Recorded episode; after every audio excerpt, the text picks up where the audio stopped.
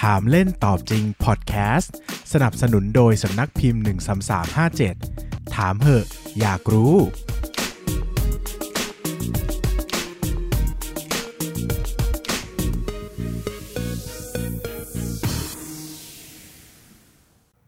สวัสดีครับ ยินดีต้อนรับเข้าสู่รายการถามเล่นตอบจริงพอดแคสต์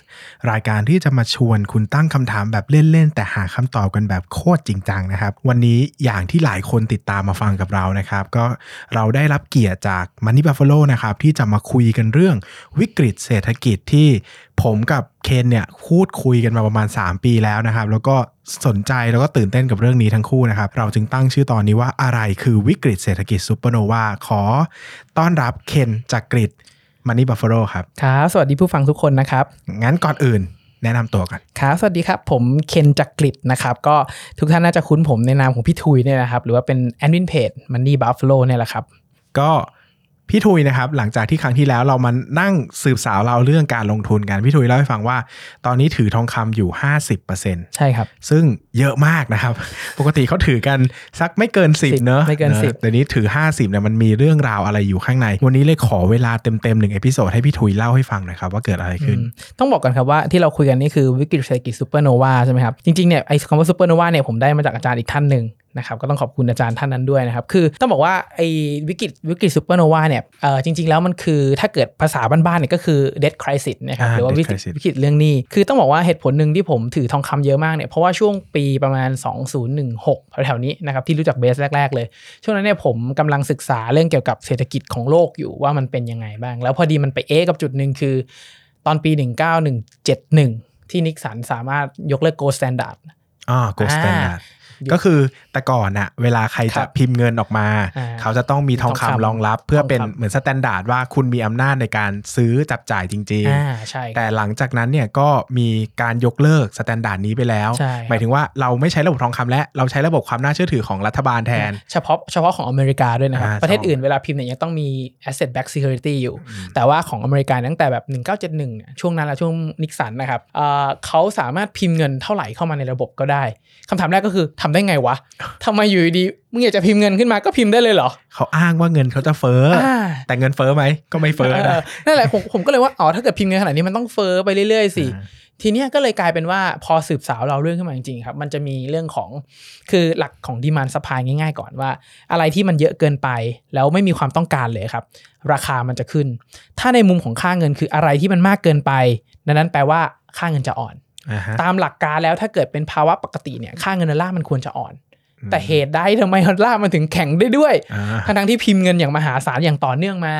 เหตุผลที่ผมลองไปสาวเราเรื่องครับ ก็คือเหมือนกับเขาสร้างดีมานของค่าเงินดอลลาร์ขึ้นมาบนโลกด้วย เวลาเราซื้อขายทองคำซื้อขายน้ำมัน ซื้อขาย commodity อื่นๆเนี่ยเราซื้อขายด้วยดอลลาร์ดอลลาร์ถูกไหมครับ พอซื้อขายด้วยดอลลาร์พอราคาสินทรัพย์อื่นเพิ่มก็ต้องใช้ดอลลาร์ซื้อเพิ่มอ่า ดังนั้นมันก็เลยเหมือนมี demand ของดอลลาร์เพิ่มกับเงินดอลลาร์ที่เพิ่มขึ้นในระบบมาตลอดเวลา คำถามก็คือทำไมมันพิมพ์ได้วะแล้วประเทศอื่นพิมพ์ไม่ได้ทำไมประเทศนี้มันถึงพิมพ์เงินได้อย่างมหาศาล เทียบกับเวเนซุเอลาอ่าเทียบกับซิมบับเวทำไมมันถึงเป็น hyperinflation แล้วมันไม่เกิดขึ้นกับตัวของดอลลาร์วะอืมเหตุผลที่ได้มาอย่างหนึ่งก็คือเรื่องของความน่าเชื่อถือที่เบสเกินไปตอนแรกอะทำไมที่นี่ถึงได้ความน่าเชื่อถือกว่าชาวบ้านชาวเมืองเขา แล้วความสงสัยที่ตามมาอีกนึงคือ และหลังจากพิมพ์เงินเนี่ยในหลักการทางบัญชีเนี่ย มันไปโผล่ที่ไหนวะ มันก็คงไม่ได้อยู่ดีๆแบบเปิดเซฟมาอุ้ยมีเงินเพิ่มอีกแล้วอ่าสืบสาวเราเรื่องไป กลายเป็นว่ามันกลายเป็นหนี้อ่ากลายเป็นหนี้ดังนั้นหมายความว่าเงินทุกบาททุกสตางค์ที่อเมริกาพิมพ์ขึ้นมา มันคือหนี้สินที่ถูกใช้งานไปเรื่อยๆคำถามก็คือ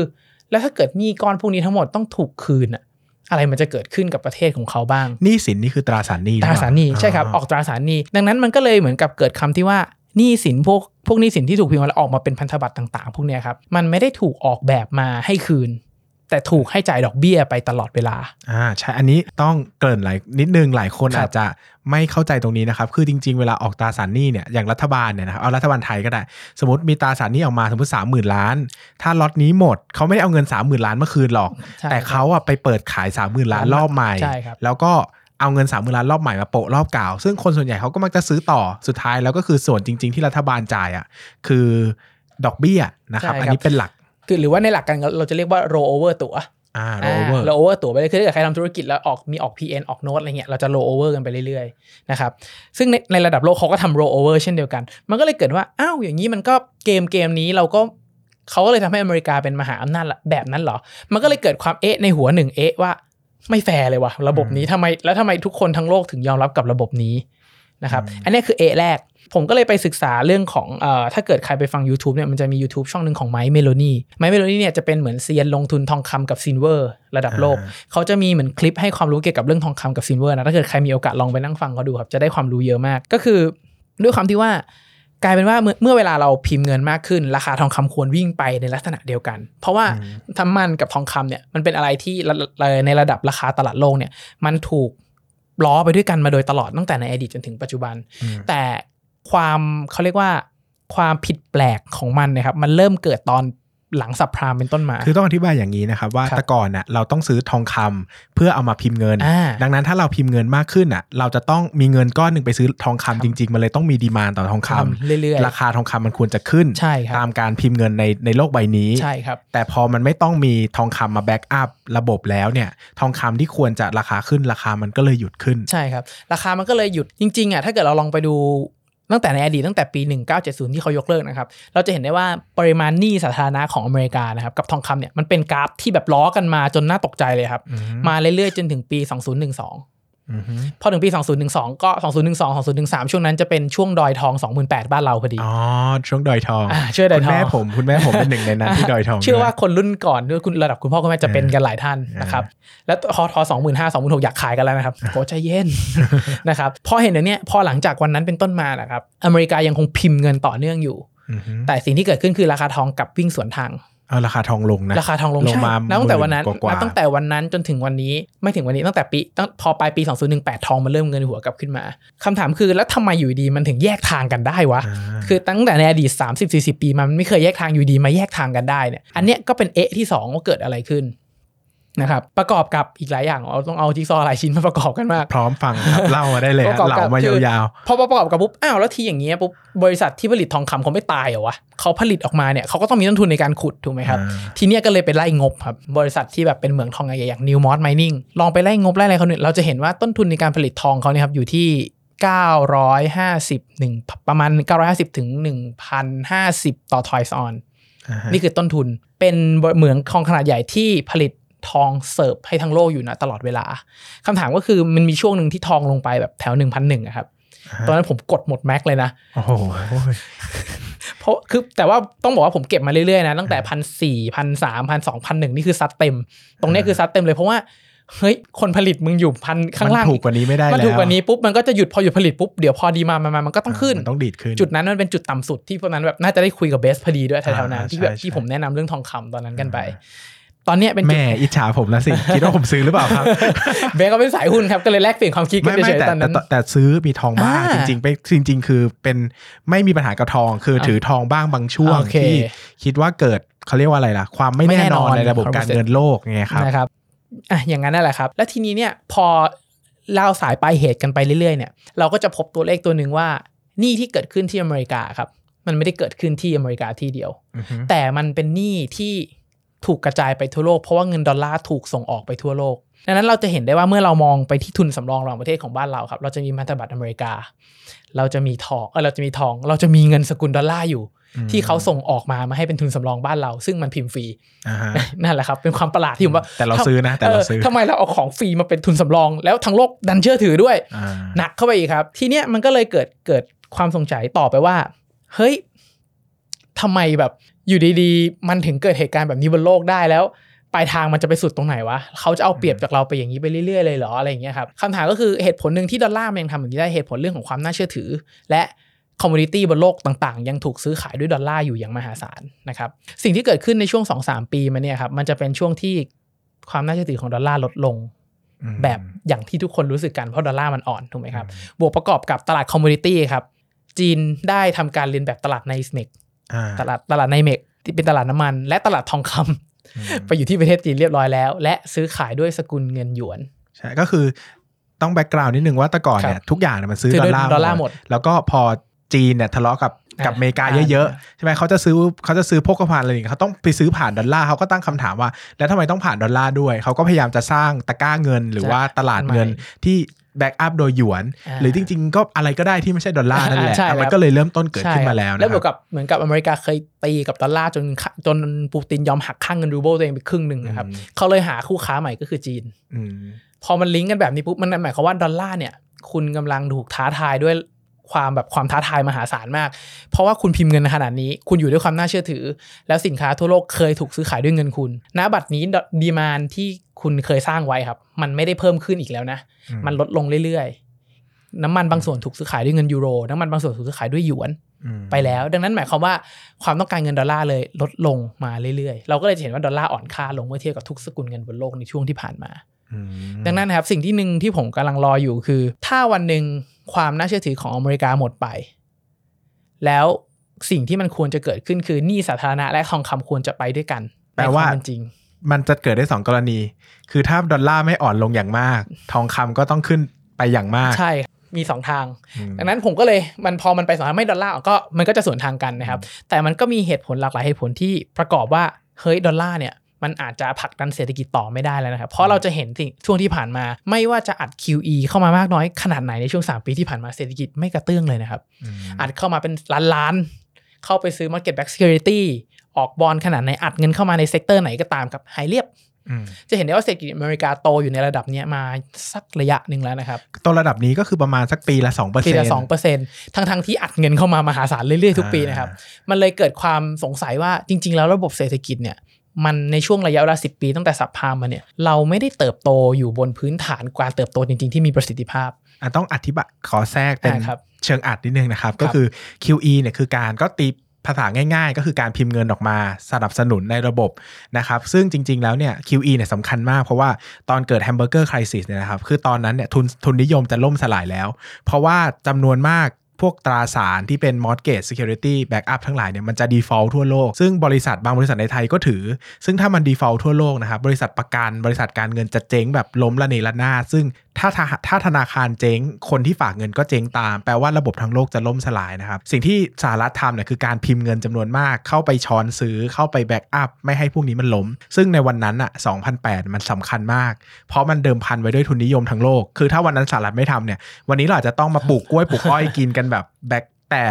แต่สิ่งที่สหรัฐทำต่อคือเขาทำอย่างนี้มาต่อเนื่องเป็น 10ใช่ปี เพราะว่าเขาบอกว่าเป็น10ปีเศรษฐกิจมันยังไม่นิ่งไม่นิ่งเขาก็ครับทำมาเรื่อยใช่ครับๆซึ่งจากวันแรกจนวันนี้อะภาพลักษณ์ที่มันเปลี่ยนไปเยอะแล้ว เศรษฐกิจมันไม่ได้เป็นอ่อนแอเช่นวันนั้นอีกต่อไปใช่อะครับไรเงี้ยครับ แล้วสิ่งที่เขาพยายามทำตลอดระยะเวลาที่เขาพิมพ์เงินน่ะและอย่างน่าเกลียดเลยคือการเขาลดดอกเบี้ยลงมาครับอืมจากก่อนหน้านั้นน่าจะอยู่ประมาณสัก3-4ลดลงมาต่ำสุดคือ 0.5 คิดแบบบ้านๆที่ผมเกริ่นไปตอนแรกคือเขาทำ roll over ตัวถูกไหมครับอ่าฮะสิ่งที่เขาไปทำอย่างสมมติว่าวันนี้เรากู้เงินมา 1 ล้าน เราจ่ายดอกเบี้ย4%คือ40,000ถูกไหมครับ แต่วันเนี้ยกู้เงิน 1 ล้าน จ่ายดอกเบี้ยแค่5,000อืมดังนั้นอ้าวก็ก่อนนี้เพิ่มได้ดิใช่เพราะว่าเรามีภาษีประชาชนในการมาจ่ายดอกเบี้ยอยู่แล้วอยู่ที่ 40,000 ดังนั้นเราก็สร้างหนี้ขึ้นไป จน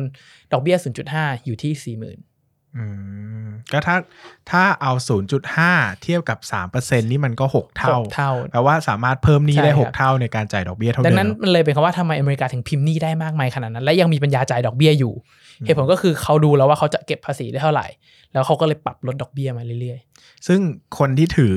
พันธบัตรรัฐบาลของอเมริกาเยอะๆ ก็คือจีน ซึ่งถ้าวันหนึ่งเขาตีกันแล้วเจจีนเทขายนี่ ๆ ทุกทุกวันนี้จะเห็นได้ว่า มันเป็นการตีกันเชิงการเมืองทั้งนั้นเลยครับอืมคือส่วนหนึ่งที่ผมมองว่าเหตุผลที่รัฐบาลเออที่ฝั่งอเมริกาไม่กล้าฟาดจีนแบบเอาให้ตายกันไปอ่าเพราะว่าจีนถือพันธบัตรรัฐบาลมหาศาลอยู่ถ้าเขาเทก็คือเละเหมือนกัน ดอกเบี้ยก็ขึ้นทันต้ทีองสิ่งที่จะตีกลับมาก็คือหนี้ทุกอย่างเขาจะจ่ายได้อยู่หรือเปล่าอ่านะครับทีเนี้ยพอมองกลับมาที่ประเทศไทยนะครับเอ่อผมไปเจอตัวเลขตัวหนึ่งตอนปี 2006 เหมือนกัน มันมันมันเป็นอันนี้เป็นเชิงเศรษฐศาสตร์ค่อนข้างลึกแล้วนะครับ คือปกติแล้ว GDP บ้านเราเนี่ยจะประกอบไปด้วยมีเครื่องยนต์อยู่ 4 ตัว ตัวแรกคือบริโภคจากประชาชน ตัวที่ 2 คือ investment จากภาคเอกชน ตัวที่ 3 คือ government spending ตัวทีสี่4 คือ export ลบ import ถูกไหมครับ ทีนี้เนี่ยเราจะเห็นว่า GDP บ้านเราโตมาอย่างต่อเนื่อง ถูกไหมครับ3%บ้าง 3.5 บ้าง บางปีพีคๆเนี่ยก็เกือบ 4 ถูกไหมครับอาจจะก็เยอะคือดีมากอะนะก็คือก็คือค่อนข้างดีแล้วนะครับ แต่พอเราไปมองตัวไส้ในของ GDP จริงๆครับ จะเห็นความประหลาดตัวหนึ่งก็คือ บริโภคตกอืม investment ตก government ตก export import นำเข้าเพิ่มอืม ความหมายของมันก็คืออ้าว GDP โตนะ แต่เครื่องยนต์พวกเนี้ยครับสามตัวหลักเนี่ยไม่วิ่งอือฮึแต่กลับไปวิ่งที่ตัวนี้ ตัว Export และ Import Export ที่มันเพิ่มขึ้น คือเพราะมาเจาะเออมาจากนักท่องเที่ยวที่เข้ามาเที่ยวในเมืองไทยอืมเราจะเห็นได้ว่าช่วงประมาณ 10 ปีที่ผ่านมาครับ นักท่องเที่ยวจีนเข้ามาที่ประเทศไทยเยอะมาก มหาศาลมหาศาลใช้คำว่าปีหนึ่งสิบหลักสิบล้านคนนะครับณปัจจุบันนี้เหตุผลหนึ่งเพราะว่าเขาเคยมีหนังเรื่องหนึ่งมาทำถ่ายทำที่ไทยตอนปี 2012 มั้งครับถ้าจำไม่ Lost in Thailand Lost in Thailand 2012 2013 แล้วมันถ่ายที่เชียงใหม่ฮะอ่ามันเลยทำให้เหมือนนักท่องเที่ยวจีนเฮ้ยสถานที่สวยถ่ายรูปดีทุกคนมาหุ่มเข้ามา คือส่วนหนึ่งก็ไทยมันถูกอะพูดจริงๆนะอ่าค่าของชีพเราถูกแล้วก็ใกล้มากใช่สำหรับครับจีนเนอะแล้วที่ผ่านมาจีนเขาเพิ่งเปิดประเทศใช่ คือครับคนเนี่ยเขาก็จะค่อยๆ กระเถิบจากยากจนมาเป็นชนชั้นกลาง ซึ่งเขาก็อาจไม่ใช่ทุกคนที่จะไปเที่ยวฝรั่งเศสอืมได้เยอรมันได้ แต่ที่ได้เนี่ยคือไทยเนี่ยคือเขามากันแบบเหมือนเหมือนเราไปหัดใหญ่อะเหมือนฟีลลิ่งเดียวกันเออเหมือนมาฟรีอะเออเขาแบบอืมครับมันถูกมากสำหรับเขานะครับ ก็เป็นสิ่งที่ผลักดันให้เศรษฐกิจมันมาไกลที่ถึงขั้นนี้ด้วยส่วนหนึ่งใช่ครับเพราะจากปี 2012 เนี่ยครับนักท่องเที่ยวจีนเพิ่มขึ้นเรื่อยๆ แล้วพอมาปี 2016ที่ตอนนั้นน่าจะคุยกับเบสแล้วอ่านะแต่แถวนั้นเนี่ยที่ร้านกาแฟแห่งหนึ่งอ่านั่นแหละพอพอผมเห็นตัวเลขแบบนี้แล้วผมแบบไม่น่ารอดนะอืมเพราะว่า consumption ลดเอ่อ investment ไม่มา government ไม่เกิดอยู่ได้เพราะนักท่องเที่ยวล้วนๆ แต่สิ่งที่มันเซอร์ไพรส์ตอนปี 2016 แล้วมันลากมาได้ขนาดนี้ตัวหนึ่งครับคือนักท่องเที่ยวจีนเพิ่มขึ้นแบบหลัก 10%ต่อปีอะครับอ่ามันเลยทำให้เหมือนกับลากเศรษฐกิจไทยเนี่ยมาได้ต่ออืม ซึ่งมันน่ากลัวมากเลยนะคือ อยู่ดีๆ ก็มีนักท่องเที่ยวจีนโถมกระหน่ำเข้ามาเที่ยวอย่างมหาศาล เรียกว่าถ้าเกิดเที่ยว 10 ล้านคน spending เฉลี่ยคนละ 5 0,000 เนี่ย ปีหนึ่งก็น่าจะประมาณแบบ 5แสนล้านห้าแสนล้าน เยอะมาก ซึ่งต้องพูดอย่างนี้นะครับว่าครับหลายคนน่ะ จะมองว่าเฮ้ยมันก็ดีแค่ภาคท่องเที่ยวหรือเปล่า แต่มันไม่ใช่นะครับครับเพราะว่าเงินที่มันหมุนเนี่ยมันไปค้าปลีกมันไปอสังหาใช่มีคนจีนมาซื้ออสังหาในไทยใช่ครับมาเดินห้างแล้วเงินมันหมุนแบบ ไม่ได้หมุนในแค่ sector เดียวใช่คือครับเงินที่นักท่องเที่ยวมาบางทีมันไปหมุนอยู่ใน consumption ใช่ใช่ครับถ้าไปถาม CP อย่างเงี้ยไปถามเซเว่นอะคุณรู้ได้ยังไงว่าเขาแบ่งนักท่องเที่ยวไทยกับต่างชาติยังไง เขารู้ได้ไงว่าเงินนั้นคือแบบ investment คือ consumption หรือว่าคือ import อะไรเงี้ยมันก็ปนกันไปใช่ใช่มหาศาลใช่ครับแล้วเพราะก็ว่าแยกไม่ได้มันคิดง่ายว่าถ้าเกิดเราทำธุรกิจตัวหนึ่งนักท่องเที่ยวมาจ่ายเงินให้เราห้าหมื่นเราห้าหมื่นนั้นไปซื้อมาม่าแจกสมมตินะครับ มันก็เป็น con- มันก็จะไปโผล่ในตัว C อ่าลองคิดง่ายๆ จินตนาการง่ายๆว่าตั้งแต่ปี 2016 ครับ มีนักท่องเที่ยวจีนเข้ามาแจกเงินให้เราแล้วเรามีเศรษฐกิจหมุนได้ขนาดนี้นะครับ ตัว C ยังลดเลยอะอืม ตัว C ยังลดเลยอะลดมาเรื่อยๆนะครับ ก็ข่าวดีนะครับธันวาคมที่ผ่านมานี่จุดต่ำสุดนะฮะ ลดลงเรื่อยๆ แล้วที่สำคัญคือหนี้ครัวเรือนเพิ่มสูงสวนแบบ คือตัว C ลดแต่หนี้ครัวเรือนเพิ่มอืมดังนั้นหมายความว่าครัวเรือนมันบิวต่อไม่ได้แล้วครับอืมคือต้องอธิบายอย่างนี้ว่าเวลา consumption จะใช้เงินอะเวลาภาคภาคบริโภคจะใช้เงินอะส่วนหนึ่งเขาใช้มาจากภาคแบบ กู้ด้วยอ่าสร้างหนี้ด้วยบางทีใช่ครับเขาจะซื้อบ้านซื้อรถเขาก็ต้องอ่ากู้ แต่เพดานตอนนี้มันสูงมากจนแบบคุณกู้แล้วคุณไม่น่าอยู่รอดแล้วอะใช่ดังนั้นครับแบบการจะหวังให้ consumption โตมาจาก มาจากฝ้ากของการไปกู้เงินมาเนี่ย มันก็เหนื่อยมากที่จะทำไม่น่าทำได้อะไรอย่างใช่เงี้ยครับนะครับ แล้วการและการที่เราเหมือนกับกู้เงินคือเวลาประชาชนจะกู้เงินได้เนี่ยมันต้องมีแหล่งที่มาของเงินก่อน ซึ่งมันก็คือจากการพิมพ์เงินเนี่ยครับที่เป็นหนี้ที่มาจากอืมดอลลาร์ที่เขาพิมพ์มหาศาลยัดเข้ามาในโลก แล้วเงินดอลลาร์ก็กระจายไปทั่วโลกส่งออกดอลลาร์มา พอส่งออกดอลลาร์มาปุ๊บนะเรานำเข้าดอลลาร์ส่งสินค้าให้เขาอือฮึเหมือนกับเราส่งข้าวให้เขาฟรีเลยนะครับอ่าประมาณนั้นพูดซะแบบโอ๊ยรักชาติขึ้นมาอย่างบอกไม่ถูกส่งข้าวให้เขากินฟรีแต่เขาส่งเงินดอลลาร์เข้ามาเงินดอลลาร์ที่มามันก็ถูกแปรรูปหมุนในระบบเศรษฐกิจมาเป็นหนี้ครัวเรือนมาเป็นหนี้อะไรลักษณะนี้ครับนั่นแหละครับมันเลยเป็นที่มาว่าทั้งหมดว่าตัวเลขที่ผมเห็นทั้งหมดก็คือ ทางที่มันแยกกันตอนปี 2012 แล้วผมก็คาดหวังว่าวันหนึ่งไอตัว correlation ที่มันวิ่งผิดทางลักษณะเนี้ยครับมันจะวิ่งกลับไปที่เดิม มันจะ collection มันจะ correction ให้มันถูกต้องสักทีซึ่งถ้าผมสรุปแบบเอาให้กระชับที่สุดมันคือเรื่องของความน่าเชื่อถือแล้วก็เครดิต ใช่ครับ comment ว่าคือโลกนี้มันถูกบิวอัพด้วยระบบเครดิต คือมีคนกู้ไป ใช่ครับแล้วจ่ายแค่ดอกเบี้ย ใช่ อ่า ดังนั้นคือมันจะอยู่อย่างนี้ไปเรื่อยๆ จนกว่าเมื่อไหร่ไม่รู้ใช่ครับที่เจ้าหนี้อยากได้เงินคืน หรือคือเขาเป็นเจ้าหนี้ตัวเองด้วยนะครับ อ่าอ่าแล้วเป็นเจ้าหนี้ตัวเองด้วย แต่ปัญหาที่มันกำลังจะตามมาตอนนี้คือ เราจะเห็นได้ว่าช่วงปีประมาณ 2017 ดอกเบี้ยพิกอัพกับเป็นขาขึ้นอ่าแล้วแม่งไม่เกิน 6 เดือนมันตีกลับลง เพราะขึ้นไม่ได้เพราะขึ้นไม่ได้ทรัมป์บอกมาบอกว่าขึ้นไม่ได้อยากปรึกษากันก่อนมันเป็นปรึกษากันคำก่อนต้องใช้คำว่ามันเป็นคำที่เขาไม่ได้พูดแล้วเราต้องตีความเอาเองอืมว่าอ้าวอยู่ดีก็ขึ้นคุณบอกเศรษฐกิจดีคุณก็ต้องขึ้นสิทำไมอยู่ดีมาแบบลงอืมอย่างนี้ แล้วเหตุผลเดียวที่จะทำให้หนี้ทั้งระบบมันเด้งนะครับ ก็คือเขาการเติบโตของเศรษฐกิจไม่เพียงพอต่อการจ่ายดอกเบี้ยอีกต่อไปอืมถ้า GDP ติดลบเมื่อไหร่อืมนั่นแหละครับ หมายความว่ามันเติบโตจ่ายดอกเบี้ยไม่ได้แล้วอืมดังนั้นเราจะเห็นได้ว่า ช่วงระยะเวลา5-6ปีที่ผ่านมาเนี่ยรัฐบาลทั่วโลกจะพูดถึง GDP เยอะมาก เพราะมันสะท้อนถึงภาษีที่เขาเก็บได้ และมันเป็นดอกเบี้ยที่จ่ายให้กับพันธบัตรต่าง ๆ ที่เขาสร้างออกมาใน balance sheet ของเขาอืมซึ่งนั่นแหละครับต้องเข้าใจว่ารัฐบาลไม่ได้ไม่ได้เป็นคนแค่เอาเงินเราไปบริหารอย่างเดียวครับเขาสร้างหนี้ขึ้นมาก้อนหนึ่งด้วยที่ชื่อว่าแบบตราสารหนี้อ่าหรืคอรับหนี้สาธารณะ something ที่เขาไปทำอะไรมาที่เขามีภาระดอกเบี้ยจ่ายดังนั้นใช่ถ้าครับถ้าทั้งโลกอะมัน recession พร้อมกันหมด ทุกคนก็เกิดปัญหาในการชำระหนี้เหมือนกันใช่ครับบางทีบางประเทศอาจจะไม่มีปัญหา แต่เขาไปเป็นเจ้าหนี้ให้บางประเทศอะไรเงี้ยมันก็มีปัญหาเชื่อมต่อใช่ครักับนไป เพราะว่าวิกฤตเศรษฐกิจทุกอันจะเกิดจากตัวเลขหนึ่งเมื่อ NPL ดีดเมื่อไหร่ครับอืมมันจะเป็นเหมือนกับสวิตช์ตัวแรกแป๊กปุ๊บแล้วมันจะแป๊กแป๊กแป๊กไปเรื่อยๆดังนั้นเราจะเห็นได้ว่าตัวเลข NPL เนี่ยถูกคุมเข้มมากๆในช่วงที่ผ่านมาในระบบของแบงก์อืมถึงกับขั้นไม่ไม่อยากจะพูดคำนี้คือมีหลาย ๆ แบงก์เรียก เขาเรียกว่าให้เงินกู้ที่ดอกเบี้ยต่ำมากๆ คือช่วยกู้ให้ balance sheet มันดูสวยหน่อยว่าไม่ให้เป็น NPL อย่างเช่นมี NPL อยู่ร้อยหนึ่งถ้าเรามีหนี้ทั้งหมด 1,000เนี่ยมันก็เลยจะกลายเป็น NPL 10%เออช่วยกู้ไปสัก 2,000 ได้ไหมอ่ามันจะได้ NPL ต่ำลง เหมือนบริษัทปล่อยกู้บางแห่งนะฮะชีตสวยมากเอออย่าอย่าแต่อย่าไปพูดถึงครับเราจะไม่เราจะไม่พลาดพิงแต่แต่แต่แต่มันก็เป็น ประเด็นอย่างนี้นะ เหมือนอย่างที่ที่เห็นว่าเรามีการคุมเข้ม NPL เยอะขึ้น ใช่ครับ บางช่วงกระทรวงการคลังออกมาตรการกระตุ้นให้คนกู้อสังหา แต่ธนาคารในประเทศไทยบอกควบคุม NPL ใช่เอ๊ะคนแบบตกลงอยากให้กู้หรือไม่อยากให้กู้ ลองลองลองคิดดูว่าธนาคารแห่งประเทศไทยเขามีตัวเลขอะไรในมือครับเขาถึงยอมออกมาตรการชะลอความรุนแรงของอสังหาระดับนี้อืม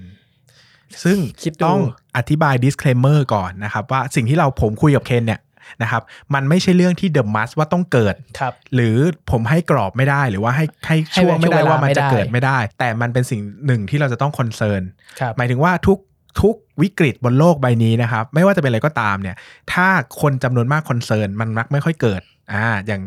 ยกตัวอย่างง่ายๆเนี่ย โคโรนาไวรัสเนี่ยครับมันไม่มีใคร concern ไง มันเลยพินาศได้ถึงขนาดนี้ใช่ไหมครับถ้าทุกคนรู้ใช่ครับป้องกันได้เนี่ยมันจะไม่เกิดดังนั้นเนี่ยวันนี้เราพูดคุยกันในเรื่องของความเป็นวิกฤตเศรษฐกิจอันหนึ่งที่ต้องระมัดระวังนะครับครับดังนั้นฟังมาขนาดนี้แล้วหนึ่งหลายคนถามว่าโอ้โหมาสะเครียดนะวันนี้ ถามหน่อยถามเคนหน่อยว่า แล้วในเราไทยเราในฐานะมนุษย์คนหนึ่งอะครับรับเตรียมรับมือกับซูเปอร์โนวาหรือไอ้วิกฤตเศรษฐกิจเครดิตที่ใหญ่ขนาดนี้ได้ยังไงได้บ้าง คือถ้าเกิด เราเป็นประชาชนคนหนึ่งที่จะต้องเอาตัวรอดจากวิกฤตเนี้ครับอยากจะใช้คำหนึ่งเลยครับคือเก็บคองอเข่าอ่าคือเราต้องช่วงนี้ครับเป็นช่วงที่เราจะเห็นว่าเศรษฐกิจไม่ดีเอ่อเราจะเห็นห้างต่างๆ SME ต่างๆ จะเกิดก่อนอยู่แล้วว่า ขอลดค่าเช่าหน่อยไม่ไหวแล้ว ขอมีการปิดโรงงาน มีการขอให้ leave without pay ผมกล้าพูดเลยบริษัททัวร์จีนหลายๆทัวร์เนี่ยให้พนักงานพักเดือนเว้นเดือนเลยนะครับตอนนี้อืมเพราะว่าผมรู้จักคนที่ทำทัวร์จีนหลายคนมาก แล้วก็บอกเหมือนกันว่าแบบเนี่ยนายจ้างกูเพิ่งบอกให้กู leave without pay หนึ่งเดือนไปก่อนอืม เพราะช่วงที่ผ่านมานะครับ ดังนั้นเนี่ยเราจะเห็นได้ว่าแหล่งรายได้ตอนเนี้ยมันอาจจะไม่ใช่ช่วงที่เราอาจจะอยู่ดีๆก็หุนหันพลันแล่นออกจากงานเดิมที่มีแล้วไปสร้างอย่างอื่นเลย อาจจะไม่ใช่จังหวะที่ดีนะตอนนี้อืมดังนั้นอยากจะบอกว่าให้กอดแหล่งรายได้ของเราไว้ก่อน แล้วเราใช้เวลาเหนื่อยมากขึ้นพยายามมากขึ้นเพื่อไปหารายได้อีกที่หนึ่งจะดีกว่า อย่าเพิ่งตัดน้ำเลี้ยงตัวเองอืมนะครับอย่างแรกอันที่สองเนี่ยก็คืออยากจะให้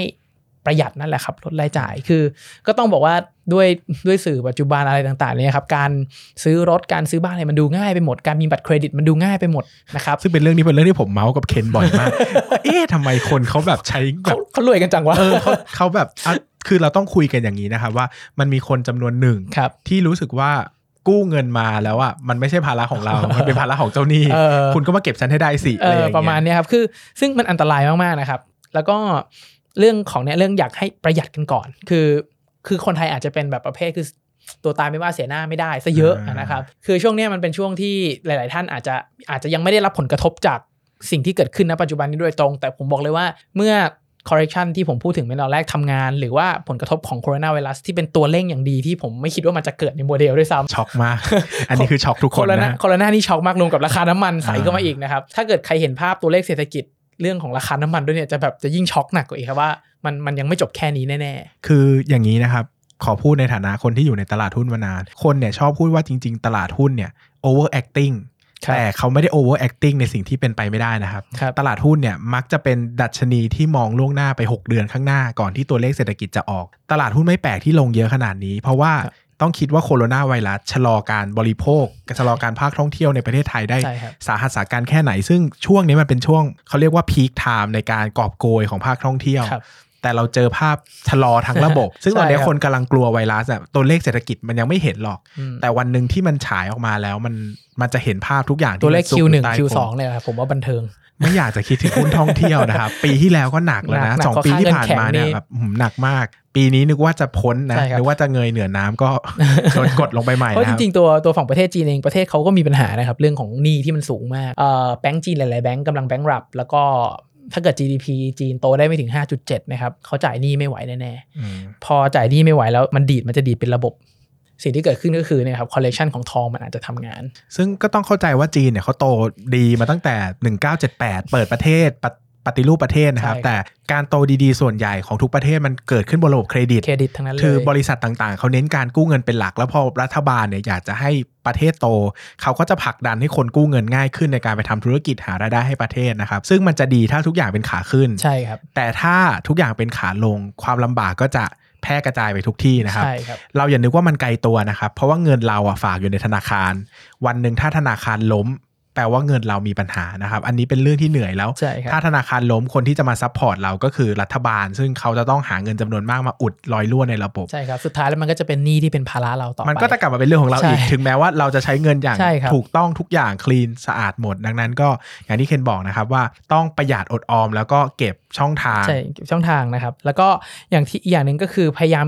เก็บเงินสดให้เป็นแบบ คือเมื่อก่อนเนี่ยถ้าเกิดในเรื่องของการวางแผนการเงินเนี่ยผมอาจจะแนะนำว่าเฮ้ยควรมีเงินสดที่ใช้ชีวิตรอดได้เนี่ยคือทันทีหยิบออกมาได้เลยทันทีเนี่ยประมาณ 6-12 เดือนอ่าตอนนี้ผมอาจจะบอกว่าอยากจะให้เพิ่มเป็นสัก 12-24 เดือนแล้วอืมนะครับเพราะว่าภาพเนี่ยมันจะเริ่มเห็นชัดมากขึ้นเรื่อยๆ ข่าวเริ่มออกรายได้เริ่มตก consumption เริ่มไม่มา GDP